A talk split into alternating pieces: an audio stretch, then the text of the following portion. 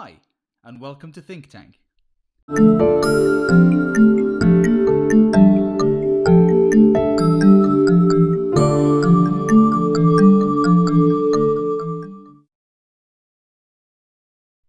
Ahead of our third season of podcasts talking to experts in their industry, this and upcoming editions of this podcast are focused on advice for the small business owner. In this edition, I'm going to talk about what business owners are doing at the moment that's actually saving their livelihoods, and we'll look back at some of the contributions from previous guests too. If you're struggling as a business owner right now, and lots are, this may be the perfect podcast for you. First of all, I just need to say that the information that we're giving here is general advice. If you're looking for industry specific information for your business, there's lots of forums and advice services that are regional. In Wales, for instance, we've got Business Wales, which I mentor for occasionally. You can also get in touch with me if you need more specific information, and I'm happy to have a chat directly if needed. So, first of all, if you're a retail business and you've been forced to close down, it's not the end of the world, although it probably does feel like it right now. The government are firstly giving out grants as well as making furlough available to directors and other similar schemes for the self employed. There's likely to be more on the way too, as this virus seems to be hanging around, but you probably know all of that too. However, if you're like most directors, you take your basic wage and top it up with a dividend. The grants and furlough that your company gets isn't touching the sides, and you need to pivot. Pivoting your business sounds great, but it really depends on your industry.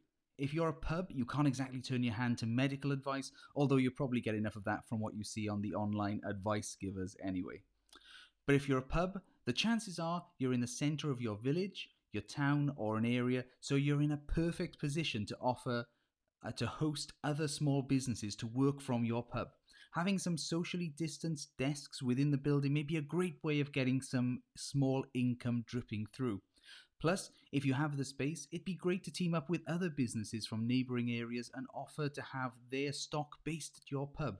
So when orders come in for click and collect purchases for them, you're the ones that the consumer's heading to in order to collect their items. This works really well for fruit and veg stockists. Sending their produce to a local pub and offering a click and collect service from lots of local pubs is a great way to involve the community and reduces the time that people are in large supermarkets. Now, specifically with Click and Collect, it's a growing market, and if you ask me, it's here to stay. If you've got a website, it's time to download a click and collect service from a software company that could get your stock online. It doesn't have to be fancy, and if you want to split the cost with other retailers in your street, all the better. Once you have a website that hosts your products, you can drive all of your customers' attention there. Use social media as well as your shop window to push people onto your website. If they're coming to you anyway, the chances are they'll still come to your online store. I know there's a stay at home rule in Wales and the UK at the moment, but if these people are passing your store anyway and see your click and collect sign, why not have a touchscreen tablet in their window so that you can place and take an order online straight away, there and then? Just make sure you ask them to clean or sanitize the window or their hands when they're done, just to make sure that you're fully compliant. Then there's the home delivery service. People are furloughed, they're bored at the moment, and they're uncertain about their future. Why don't you help satisfy both their needs and yours by putting an advert out to help deliver your stock to people who've ordered it online? That way, you're pushing out your products to a wider audience and freeing up your click and collect slots and providing someone with a real possibility of employment once all of this is over.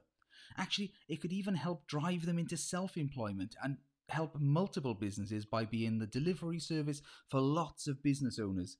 You need to be the driving force behind your business right now because, as much as the government are helping you stay where you are, once this vaccine is in place, there'll be no more help, and you and your company will need to do your bit to repay what's been taken out of the pot.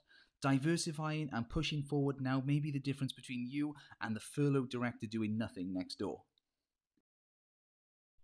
Talking of furlough, last year in May, I chatted with Kath Greenslade of Maisie Bolan Associates.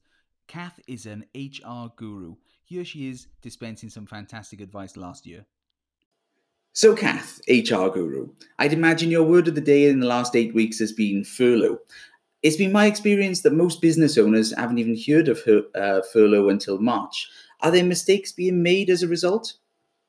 Well, I'd like to start first by saying most of the HR gurus hadn't heard of the word furlough either.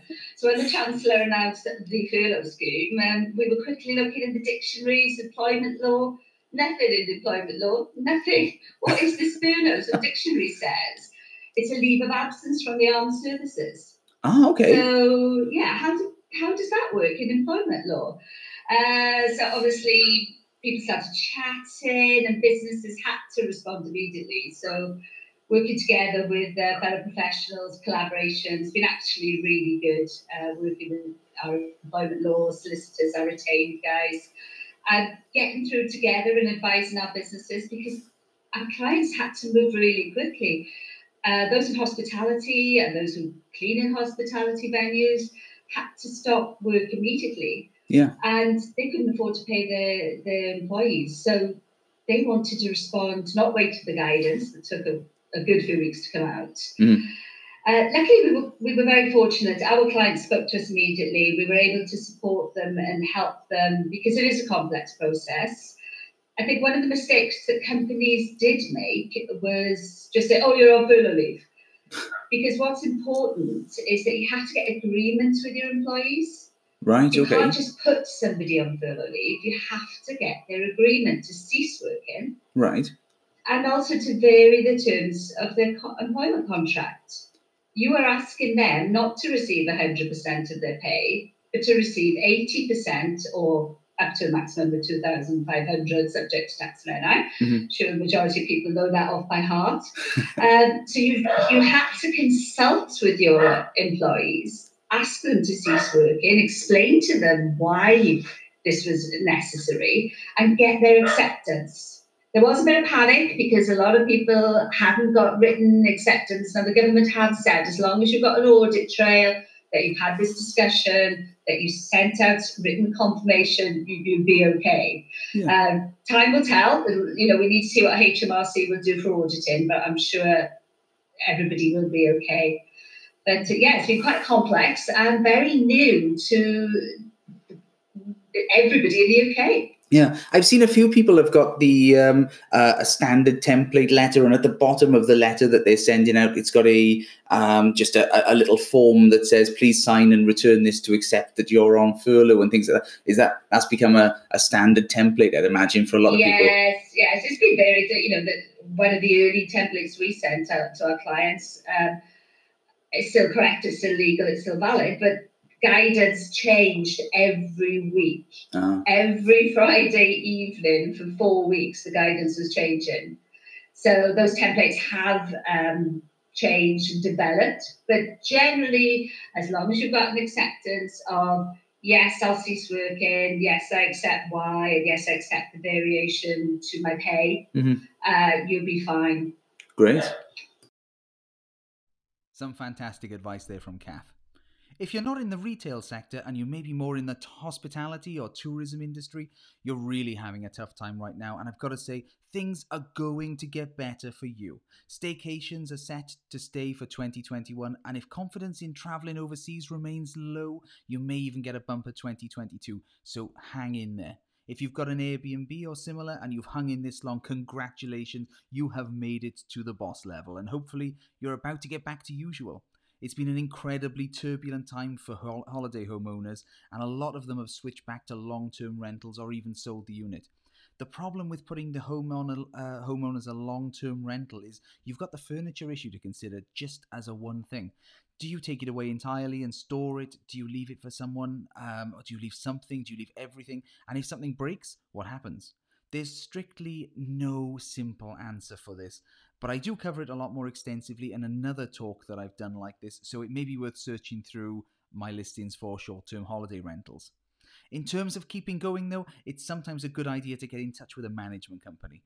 They've got a larger pool of contacts, and because they've got more properties to offer a client, they may be looking for properties to hand over to their clients who could be building contractors, TV companies, or maintenance teams. Handing your home over to them in exchange for them taking 15% could be the difference between keeping the home as a rental or losing it to a long term rental or losing it entirely. But it's definitely worth checking what they've got on first before you hand over the keys. Maybe ask one of their clients for feedback or take a look at the diary with them. If you're trying to refurbish your home at the moment, though, it's probably one of the best times to be doing it. The housing prices are slightly edging down in the areas that I keep track of personally, and there's a lot of people sat in short term rentals waiting for the market to dip so they can pick up something quick. If your refurbished home is ready to go, you could end up with your home being taken by someone who thinks they're getting a fantastic deal. I've got a separate talk on finding the perfect home for refurbishing and reselling, so take a look if it's something that you're interested in. The main thing, though, is to keep your costs at an all time low. Keep them low as possible at the moment. You need to be prepared to take a potential drop in profit if the housing market lowers and still retain a decent margin. Although your house, if it's not ready at the moment and it's open season for buyers, put it on the market anyway. Any decent agent can sell a home off spec as long as the CAD drawings and plans are up to scratch. It's worth listing it and getting people to at least know what it's there and, and potentially pick it up ready to go. I've got a chat at the moment with Jack Bjornstrom of House Interior Design and Estate Agency. We, we caught up with him last May. Here he is. So, Jack, every business with a premises across the world is going to need to make some changes to their workspace. Let's take restaurants and pubs. How can they adapt and change to comply with a social distancing policy? So, I think a really good case study to look at here with restaurants and pubs are uh, what they've been doing at the moment in Sweden. Sweden never had an official lockdown of all their businesses. Instead, they asked people to use common sense and they asked places that would hold a lot of public people to think about how they could maybe socially distance them within their businesses. Uh, an example is a restaurant owner in Sweden who put signs on every other table in his restaurant to allow people to sit one table's width apart at all times. Um, this enabled him then to start offering more takeout food. So the takeout food was a previous branch to his business that was small. He did a few sales in coffees every day, nothing huge. Now he's doing food and coffee for full takeout options, um, and this is allowing him to double what he could make in a day. So initially he could only fit, I think, was 50 people in his restaurant, and he can serve. He's serving now on average 250 people a day.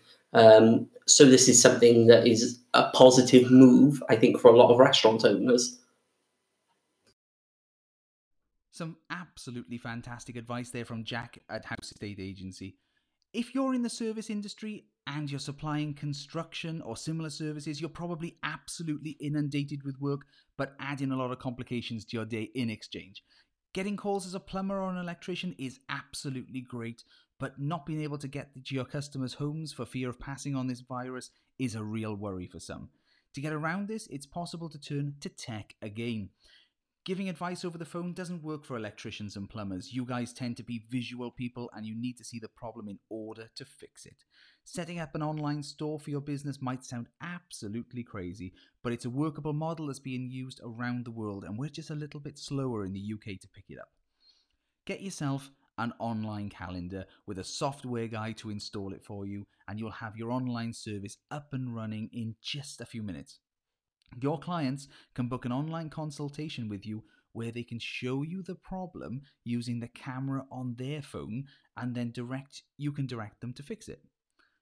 I'm not saying it's foolproof, but it's certainly a way to help get people out of a sticky spot without getting into their house. Plus, if it's something simple and you have to go there, you've diagnosed it and probably picked up the right parts before you even get to the property.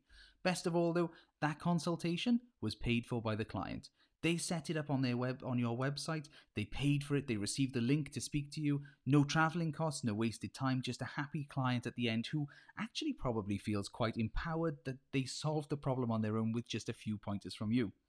But if Zoom diagnosing isn't in your future, it may be worth getting a YouTube page and taking a few videos on how to fix some common problems. It'll save you hours of effort by directing people there, and weirdly, people are more likely to buy from you again if they've seen your efforts online, as they know that you know what you're talking about before they let you into their home. In other services like cleaning, for instance, you really do have a tough time ahead. Some of the some of you are busier than ever with COVID cleaning, and hopefully you're mopping up the extra work. Pun completely intended there. But for most, trade is down. Schools are partly open, leisure and hospitality are closed, and if you're like most, clients have now stopped paying, even if they're in a contract. I've got a separate discussion on approaching a client who's not paying, so it may be worth taking a look at that if you need any advice. Pivoting for a cleaning company may be a challenge right now, as without the investment in machinery to fog a venue, you're a little out in the cold. However, if you're like me and think that fogging may be a ticking time bomb for claim solicitors, you're probably thinking for of different ways the cleaning may be effective. For instance, fogging doesn't work on telephones, especially desk phones, because the receiver that's near your mouth is actually replaced into a plastic holder and the fog just doesn't get in there. There's a selling point for deep cleaning services right there. Sometimes it's not just thinking about what's here and now, but thinking about what's coming up. I've got a lot of experience with cleaning companies as I owned one for the better part of a decade, and I've got uh, several separate talks on cleaning companies here too. So if you'd like more information, just take a look. Some SMEs are in the process of signing up with other companies to maximize their income potential through MLMs or franchise opportunities. I've got a lot of other talks on that topic, so take a look if that's any interest to you. Diversifying into another field that complements your existing service makes complete sense provided it doesn't detract from your core business goals. If you're an estate agency business, for example, and you're not doing so well, you may be thinking of ways to cut costs or maximize your income, but the way to do it isn't necessarily to increase your fees. You can partner, for instance, with a utility company, and if your landlord permits it, you can move the utilities to the new provider who will give you an introductory fee at the same time. You're already taking the meter readings anyway, so it's an incredibly simple and low cost way of improving your revenue without really adding any time at all. Sticking with the estate agent example, if you've got the equipment to carry out virtual viewings but your competitors haven't, why not offer it as a separate service? It's in high demand, especially at the moment during a time where there's less money around than usual, so people won't buy these things, and a little cooperation could work well in the long term for you. Again, using the estate agency example, if you're struggling with the outgoings, which must be high for that industry, why not become a franchisee instead? Retaining your core business but franchising to a larger entity could mean that you get increased brand recognition, a pool for marketing budgets, as well as the avenue to market your homes at a reduced cost. I'm using the estate agency as an example, but the principle works for locksmiths, legal secretaries, financial advisors, the list keeps going on. As with anything, though, the main thread of advice running through all of this is to stick to your core principles and ideas. Diversifying too far from your core never works well. There may be some short term successes, but in the long term, you'll likely be letting something go. I should know better than anyone. I've done that a few times in the past, and thankfully, I've learned from it. So, hopefully, this has been of some help to you. I've got more information on this podcast, including interviews with politicians, small business owners, and incredibly successful entrepreneurs. There's also my TikTok with a few random snippets of information where there's a group chat. Uh, there's a group chat on Facebook where you can ask questions with other business owners, as well as we've got our regular Twitter and Facebook pages, and there's information there about the world of the small and medium business owner. If you like this and you want us to make more content, please feel free to like, share, subscribe, whatever you need to do. And my fantastic editor, Kieran, will put me back in front of this microphone. Thanks very much.